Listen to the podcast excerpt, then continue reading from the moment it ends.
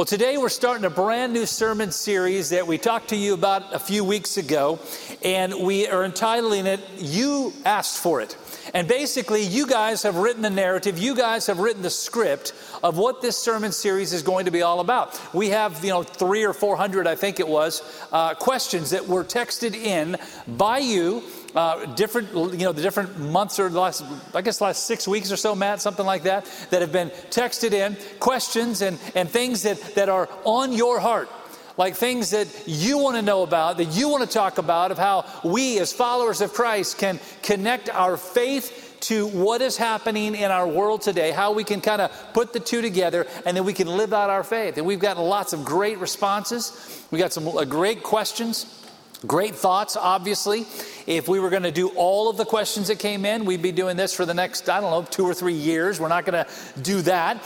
But we have kind of brought them all together into uh, basically, there's about 12 different uh, key ideas and key thoughts. And, and so we're going to kind of shape those and, and that narrative and kind of talk through some of those. Today, we're going to be talking about how to raise godly kids in a godless world, in a broken world. How, what do we do? I mean, obviously, for those of us in this room who have children, my children are now, you know, they're now adults and, and some are raising kids on their own right now. Like, like how do we actually kind of make sure that we are pointing our kids in the right direction to run after, to follow after Christ? Now, let me just say this right up front. There are some of you sitting in this room that don't have kids. Maybe you're a young person. Maybe you're a student. You're like, I don't have kids. Like, how is this relevant to me? Well, it's relevant to you in a couple of ways. Number one, one day you probably will have kids. And so, obviously, it's better for you to learn these things before you have kids than wait until after the fact. Uh, or some of you recognize and understand whether you're a young person or whether you're an old person. Uh, there are some people in this room who have raised their kids. Now they're grandparents and like, hey, I've done my job. It's over. That's your problem. I, I get it. I understand. But recognize this. And I'm not using the narrative or the idea that, like Hillary Clinton did a few years ago, it takes a village to raise a kid. Uh, but in honesty, there is some truth to what she said. Do not quote me. there is some truth, a little bit of truth to what she said, because here's the deal. All of our young people today are looking at us as followers of Jesus Christ as an example of either good or bad. Every single one of us have the opportunity, but not only the opportunity, but the, the responsibility to be good models, good examples of what it means to follow Christ.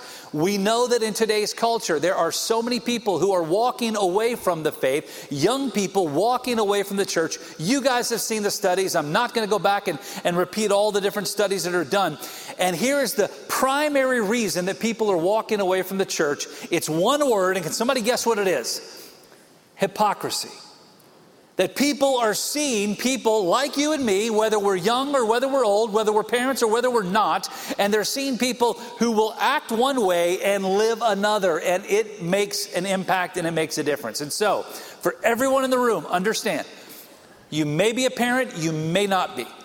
You may have once been a parent, now you're a grandparent, still a parent, but a grandparent, and you think, hey, it's like, I'm not doing that anymore. You still have a responsibility to do this thing right. And so that's what we're going to talk about today. Next week, uh, we're going to talk about how to deal with fear and anxiety, how to navigate and walk through a, a world that, that, that honestly can scare you to death and how, as we, as followers of Christ, according to God's word, how does it help us walk through this idea of living without fear and without anxiety in a world that is so, so treacherous? In the coming weeks, we're going to talk about the Christian's response to the cultural issues like LGBTQ issues, transgender issues. How do we navigate that? How do we respond to that? What do we do? And so, this series, we're going to be walking through and talking about a lot of issues, a lot of things that are very important, very relevant, very timely. And so, I want you to make sure that if you're in town, be here because we, the Church of Jesus Christ, we have a duty to get these things right. And so today we're going to talk about how to raise children right, how to raise godly kids in a broken world. Obviously, we don't need to spend a lot of time talking about like the, the importance of that. We don't need to spend a lot of time talking about like what are the, the issues and what are the problems. I want you to turn in your Bible with me to Deuteronomy chapter 6. Now, we're going to be in several different passages today, but this is our anchor passage. This is kind of the one that, that really we will, you know, kind of get some, some great uh, information from, some great guidance from. So you can turn to Deuteronomy chapter 6. We'll be there in a few moments. But what we're going to do today is we're going to kind of post some questions some questions that you have actually sent in to me, and we're going to hopefully answer those questions, not just simply by my opinion or my thoughts, but rather what does God's Word say about these issues? What does God's Word say about these things? Now, obviously, raising godly kids in a broken world, the natural thing that many of us do, that we, we think that we should do, is to, to have this idea in our lives as we raise our kids, is that we somehow, that we protect our kids, like that, that we put a bubble around them. So the first question is this, like, should I isolate my child from the world? And you can see our graphics people have done a really cool thing up here. So we're actually texting back and forth right now, okay? So, uh, so should I isolate my child from the world? Now, let's go back to scripture and let's find like, hey, what's the answer to that? Because honestly, in a world that's gone mad, let's be honest, it does sound appealing to try to keep our kids away from that stuff in the world, right? To keep our kids away from the junk that's out there, to protect them, to put our arms around them and to lock them up. But let's be honest, if you're really going to isolate your kids from the world, you actually would have to lock them up. And by the way, and they will put you in jail for that.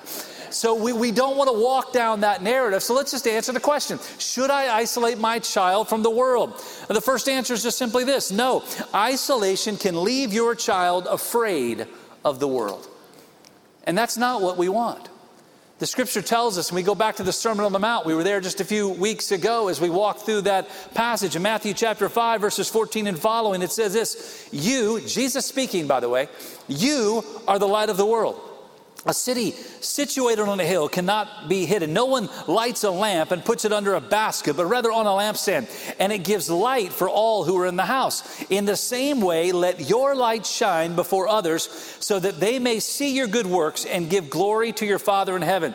I want to leave that passage on the screen. Go back up to verse 14, if you would, guys, uh, where it says very clearly Jesus makes a declaration here. He doesn't say, hey, you might be. He doesn't say, hey, there's a possibility that you are. He he says this you are a light in the world. You're the light of the world. It's not an option.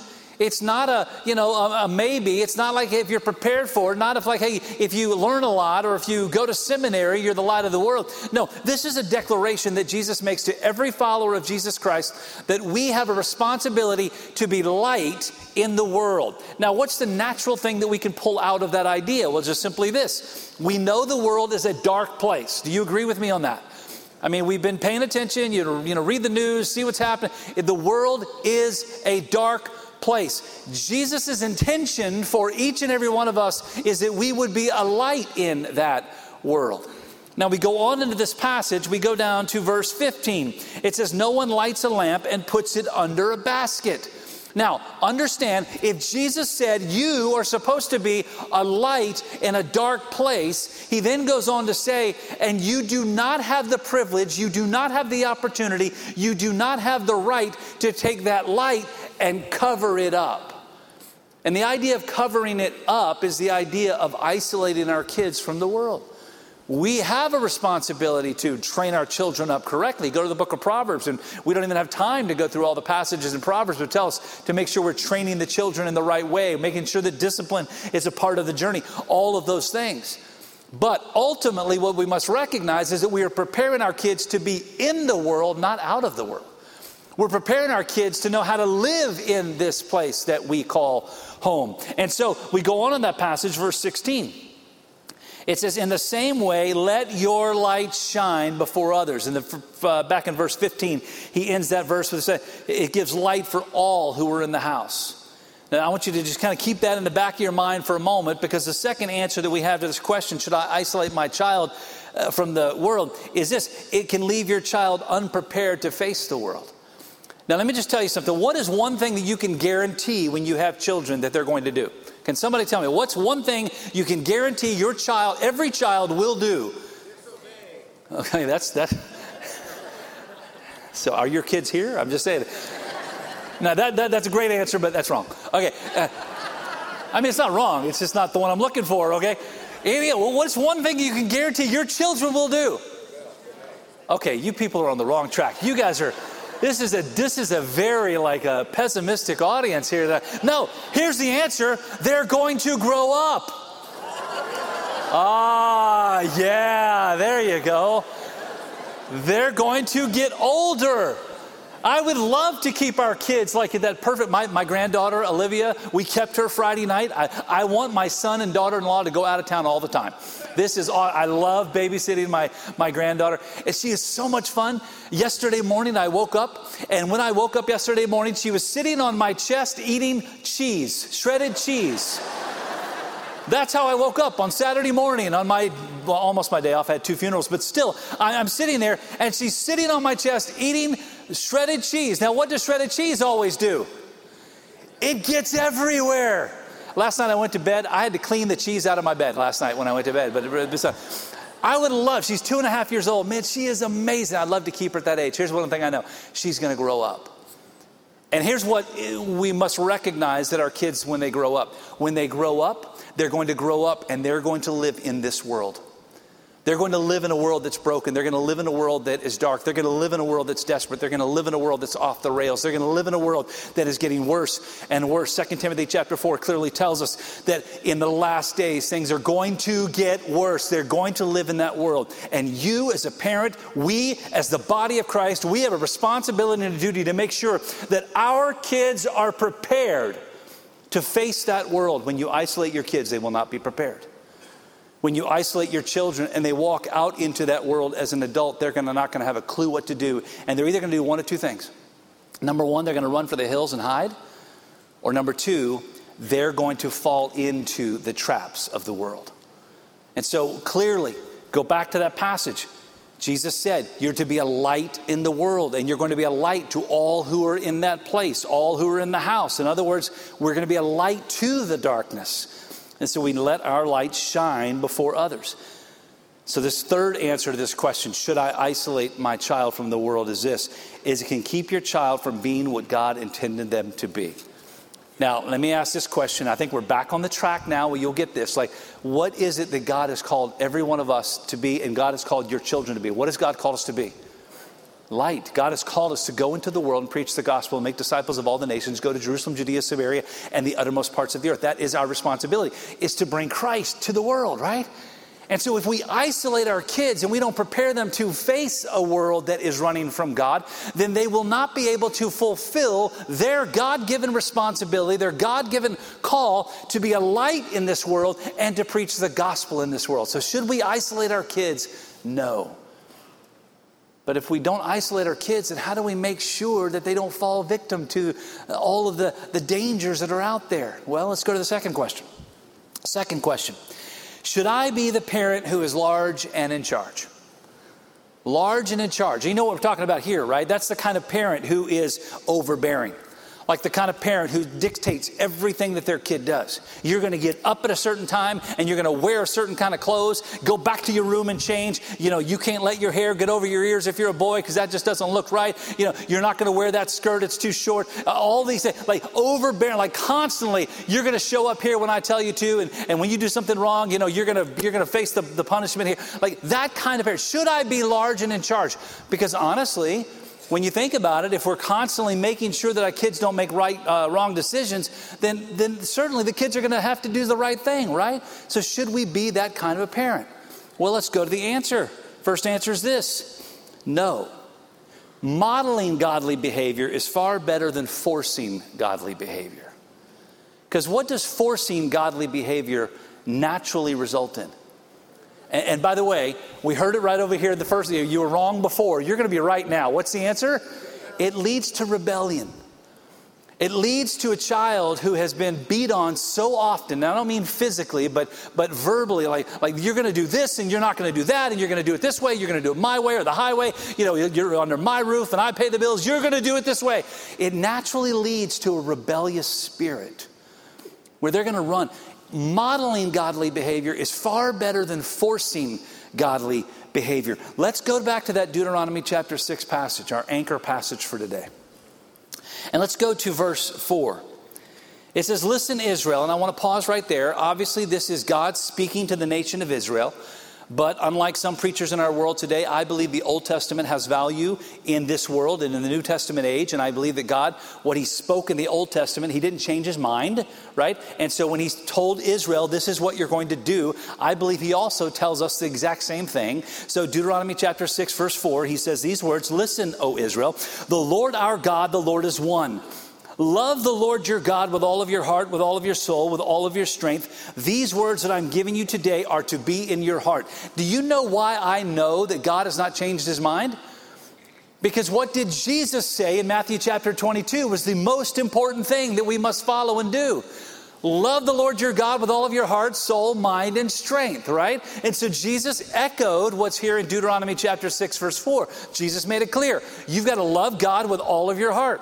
And so the idea here is that we, as the body of Christ, we as parents of young people, grandparents of young people, children who one day will have their own children, we must model godly behavior. And I can tell you clearly that when you model godly behavior for your kids, you have a far higher likelihood that your children one day will walk in the same path than if you beat them over the head with all of this spiritual biblical stuff, right? So we got to make sure we model godly behavior. Let them see it in you. The second answer to this question should I be the parent who is large and in charge? Your children will embrace godly living when they see it in a genuine and an authentic form. In other words, if you're a hypocrite, guess what I can guarantee your kids are going to do? I can guarantee your kids will either number one, be a hypocrite, or number two, rebel. The one thing they will not do is they will not end up walking with Christ. And so we recognize and understand. Go back to verse 7 of Deuteronomy chapter 6. It says this God said, Listen, O Israel, love the Lord your God with all of your heart, soul, mind, and strength. Let this be in your heart. Verse 7 Repeat these to your children Talk about them when you sit in your house and when you walk along the road and when you lie down and when you get up. Now, what does that mean? That means this in everything that you do, morning to night, home and out, what are we doing? We're modeling godly behavior. We're showing what it means to love the Lord our God with all of our heart, soul, mind, and strength in every situation and in every place. That means this that it is more important for you to model godly behavior when you are not sitting in the church building. Because I can tell you, everyone in this room, everyone in this room right now for this hour from 9:15 to about 10:20, I'm giving you preparation, to about 10:20, every single one of you are experts in modeling godly behavior in this room. I don't see a person in here uh, drinking a, a, a can of beer right now. I don't see anybody doing that right now. I don't see anybody here lighting up, you know, uh, uh, you know, a cigarette or, or, you know, marijuana. No one's doing that, right? I don't see anyone in, in this room right now cussing somebody out because you didn't like the way that they treated you when you walked in today. I don't hear anybody cuss. Don't. I mean, it's like common sense when you're walking into this room, like you're going to do it right. You're going to model godly behavior here. Hey, it's more important than you model godly behavior when you're out there. Far more important because your kids expect you to act right here. You've got to make sure that your kids also expect you to act right when you're sitting in a restaurant and the person hasn't brought you the right food. It's also important that you uh, your kids have the opportunity of seeing you act right when someone out there, you know, cuts you off in the, in, in, the highway and, and almost makes you run off the side of the road. It's important that your kids see you model godly behavior there. And so we have to understand that that's what kids are looking for. That's what young people are looking for is genuine and authentic faith. And if they do not see genuine and authentic faith in you, then I can guarantee you that a genuine and an authentic faith in them is highly unlikely. Third answer to this question should I be the parent who's large and in charge? Genuine godly living is always filled with grace. And a parent who's large in charge, a parent who is overbearing, a parent who's constantly beating their kids over their head is not a parent who's full of grace. Now we go back to scriptures in Colossians chapter 4, verse 5 and 6. It says, Act wisely towards outsiders, making the most of the time. And then listen to what it says in verse 5, uh, verse 6. Let your speech always be gracious. Let me ask you a question. It says here in verse 5 that we're to do that for outsiders. Here's an important question Do you think that Jesus expects us as followers of Christ to treat our, the people in our own home with the same kind of grace that he just told us we better treat outsiders with?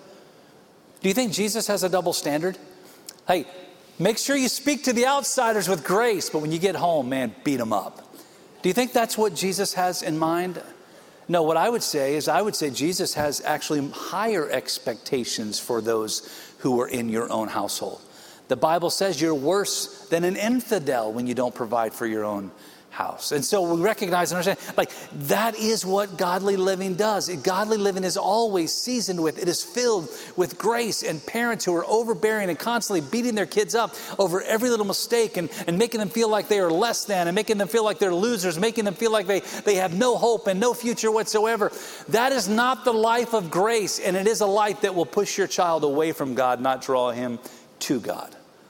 And so we understand that we have a duty, we have a responsibility to live that out. Now, third question Should then I make sure that my kids look the part? So, this is not the parent who's large and in charge. This is the parent who's making sure that they get their kids to Awana every time that doors are open. They get their kids to church every time the doors are open, making sure that they're memorizing every scripture that's there, making sure that, that, that they're always you know, dressed the right way, making sure that their hair is always combed the right way, making sure that they're always in that place, making sure that when they're standing in church, it's like, man, hey, raise your hand when they're singing because that looks good. You know, make sure you carry a Bible and make sure people see it, right? And so, this may not be the parent who's large and in charge. But this is a parent who's more focused on and more impressed in putting on a show for others rather than doing what's right for God. Now, all of those things are not bad. But if we do it with the wrong motivation, then what actually is a good thing can then turn and be a completely bad thing. So again, we go back to the scriptures. What are the answers? Should uh, should I make sure my kids look the part? First one is this authenticity in our faith is far better than putting on a good show. We go back to Deuteronomy chapter 6, verses 8 and 9. Let's look what it says. Bind them as a sign on your hand, let them be a symbol on your forehead, write them on the doorpost of your house and on your city gates. Now, everything that I just read, the passage is there, all the things that put in a sign on your hand, let them be a symbol on your forehead, write them on the doorpost of your house and on your city gates. All of those point to one thought. And what's the thought? That's the thought that, that all of these things are going to be seen by others, right? If it's on the doorpost of your house, people are going to see it. If it's on the, the gates of the city, people are going to see it. If you're walking around with it on your forehead, people are going to see it. If you're walking around with it wrapped around your hand, they're going to see it. You go to Jerusalem today, in Israel, a lot of the Orthodox uh, Jews that are out there today, like they take this passage very seriously and several times a day they pray. And when they pray, they actually put a, a, phylactery onto their head. They wrap it around their head, and it's right there. It's the, the scroll of the Word of God. And, and, then they wrap the binding, they bind their arms up with cords, they wrap around, and they pray according to this passage. And they do that so others can see that they are faithful, others can see that they are that they're dutiful in following the Word of God. So he's not necessarily like that, you know, walk around with, you know, a Bible taped to your head. That's not what he's saying. What he's saying is the things that I told you in the verses before, God's saying, and that's what's this love the Lord your God with all of your heart, soul, mind, and strength. Make sure that it's in your heart. Repeat them to your children when you get up and when you go to bed and when you do everything else during the day, when you walk along the way. Like these are what is important to you. Make sure you're living that out. And then this passage, Put them as a sign on your head, on your hand, put them uh, a symbol in your forehead, write them on the doorpost of your house and on the gates of your city. In other words, make sure that's what people see. Not looking good, but loving God. Making sure that what is inside of your heart is what people see. You're not putting on a show, it's just authentic. And that's what God expects from each and every one of us. Second answer to this question should I make uh, my kids look the part? Teaching your children that trying to make others think they've got it all together can actually push them away from their faith rather than draw them to it. Because what you're doing when you're constantly making sure that your kids look the part and telling you, you better look right, you want to make sure people see you this way, is what you're doing is you're doing a really good job of growing hypocrites. And that's not what we want. We don't want to raise hypocrites. We want to raise kids who love the Lord their God with all their heart, soul, mind, and strength. And because they love the Lord their God with all their heart, then the outward appearance is real, not faked. Got it? Understand? Right? And so now the third answer. Third answer is this Teaching your child, children the value of living right is more important than looking right. Like making sure that our kids understand, like walking with Christ, living for Christ is far more important than the world might think of you. In fact, we live in a culture today when living for Christ, the world's not going to look favorably upon us many times. In fact, the more devout you are in following Christ and walking with Christ and living for Him, like the world is going to ostracize you more. But that's okay. Because I would far more want to follow the commands of God than to follow the whims of man. Because one thing I know about the whims of man is they change daily. You know, when we have to, you know, put our finger up in the wind to see which way the wind is blowing and try to figure out how we're going to act that day, man, that's just too much work. Like it's just too difficult. It's too hard. Like, why in the world would you want to waste all that time? Live for Christ, period. And live for Him in an authentic way. And that's what really makes a difference. That's what, what makes imp, uh, important statement. 1 Timothy chapter 4, verses 7 and 8. Rather, train yourself in godliness. For the training of the body has limited benefit, but godliness is beneficial in every way. Paul writing to Timothy, inspiration of the Holy Spirit, like godliness is beneficial in everything. Want to have a successful life? Godly living. Want to be successful at your job? Godly living. Want to have a great marriage? Godly living. Want to raise your kids right? Godly living. Like in every answer to every question, do I want to be this? It all points back to godly living. That's the answer, and that's the hope that we have. Now, here's question four. Question four is this What do I do if my child is already running from their faith? What do I do if I have that prodigal child that is running from God? Has already walked away from God, whether, whether because of maybe you did something wrong or whether they just the choices they made. And I recognize there are people in this room that have done everything right and your child still runs away from God. And it doesn't make sense and it breaks our hearts. It's like, why God? How could that happen? Because I've done everything according to your word. Well, we live in a world of free will. We live in a world where there's choice. We live in a world where you can choose to do the right thing or you can choose to do the wrong thing. And apparently, according to this group right over here, what kids are always going to do is they're always going to do the wrong thing. We heard that earlier today. I mean, we live in a world today where people are going to make the wrong decision. So, what do I do if my child is already running from their faith? Answer number one pray. Pray. I mean, that's like no brainer, but pray. I've actually talked with parents before who've been concerned about and brokenhearted over their child's run from God. And they're like, what do I do? What do I do? And I said, well, you know, have you been really praying for them? Well, well, yeah, but, but what do I do? Like, no, no, no, no. That's what, where what I do starts is with prayer. We go back to scripture. In James chapter 5, verse 16, it says, Therefore, confess your sins to one another, pray for one another so that you may be healed. Listen to this the prayer of a righteous person is very powerful in its effect. Now, that statement's very powerful. It's the Greek word energeo, which we get the word energy from. Like, it has real power. Prayer is powerful. And I don't mean like, hey, when you're praying over your meal, throw your prodigal in there. Like, God, thank me, thank you for this hot dog. It's awesome. Oh, but can bring my son back. Oh, and thank you for this dessert. Like, I'm not saying that. Like, like, make it a powerful, fervent, effectual prayer. Like you are leaning into, I am praying for my son and pray continually. Praying for my daughter, praying continually because it makes a difference. Second question, or second answer What do I do if my child is running from God already? Never give up. Never give up. Never give up. Your child can never do anything. I don't care how bad, they can never do anything that should cause you to come to the place where you say, I'm done with them. Ever, never give up. Go back to scripture. Deuteronomy chapter 6, verse 7, the first part of it. Repeat them to your children. And the operative word there, the key word there is repeat. Over and over and over again. Your child is running from God. Repeat the things of God to your children. They're running far. They're a prodigal. They're been, they've been gone for years. Repeat them to your children. Not in an obnoxious pain way. Not like the guy, like where they won't take your phone call it's like live it out, be a model, be an example, but then in every opportunity you have, like make sure you point them back to the what the importance of walking with Christ is all about. Never, never give up. Keep pursuing your child. You had no problem, guys, pursuing that woman that you married when you were not dating yet. You had no problem pursuing them.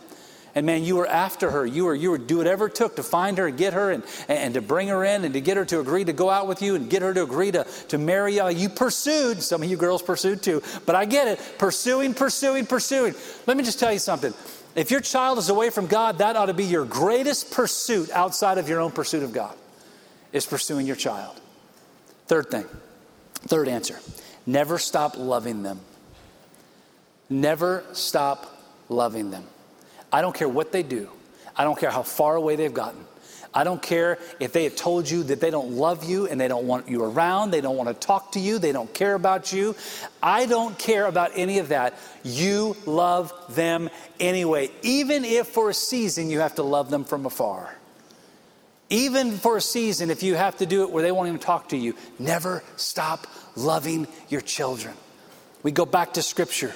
Colossians chapter 3:21 it says this fathers and this is you know goes to mothers as well fathers mothers family do not exasperate your children so that they won't become discouraged.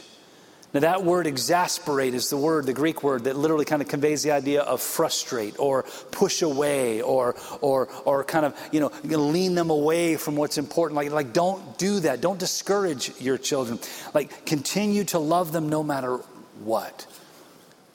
Because your greatest responsibility as a follower of Jesus Christ, outside of your relationship with God first and your spouse, is your relationship to your children. It's more important than your relationship to the church. It's more important than your relationship to your work. It's more important than your relationship to your friends. It's more important than your relationship to the golf course. It's more important than your relationship to anything else is your relationship to your children outside of God and your spouse. And if that's true, and it is according to God's word, then you better make sure, make sure, make sure, make sure you are always loving them and that they know it even if it's by writing a card, sending them a note. If my kids were away from me, if my kids were away from God and they wouldn't talk to me, let me just tell you something. I would send them a handwritten note every single day of their lives telling them how much I love them. Not telling them how wrong they are, not telling them all the mistakes they've made, not telling them what they do must do to get things right and get things turned around. No, no, no. I would simply send them a note, a message, a text every single day. Man, I just want you to know I love you. I love you so much. Oh, I love you. I would do that every day of my life. Why? Because it's that important. So, quick four things. And they're not going to be on the screen, mainly because I just came up with them. And, and, and these guys are good up there, but they're not that good, I promise, okay? So, there's a four quick words that I just want you to kind of walk away from today, okay? Or not walk away from, walk away with. That's better. Walk away with that we must do. How to raise godly kids in a broken world. Number one is we have to model. Like, be that example.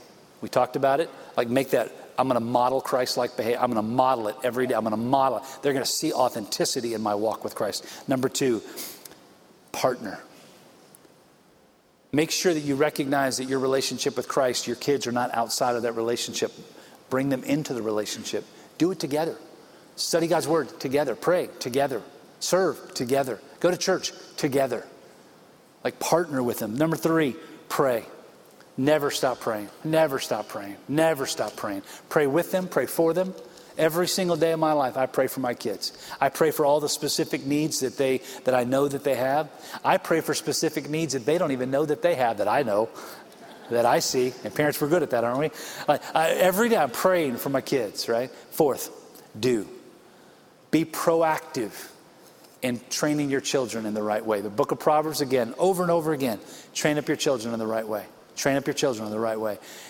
And that doesn't stop when they turn 18. My kids are 27, 26, and now 23. And they will tell you, I'm still teaching them. And I will teach them to the day I die. And even after I'm dead, the scripture even leans that, though he is dead, he speaks. My dad's still teaching me. He's been in heaven now for all these years. And he still teaches me every day. I remember back things that he said, things that he did, way he acted, way he treated other people, and he still teaches me today. You never stop teaching and training your children to follow after Christ. It's that important. Make sure you get it right. Let's pray. God, thank you for The way your word speaks to us in a practical sense, God, we thank you for it. God, I just pray that we would be able to make the connection between the practical teaching and the practical acting. God, that we would actually take what we hear and see from you and that we would actually do it. And so, God, I pray for every person in this room, Lord, that we would recognize and understand the value and the importance of living this out. God, give us the wisdom, give us the guidance, give us the strength, give us the courage at times. Give us the desire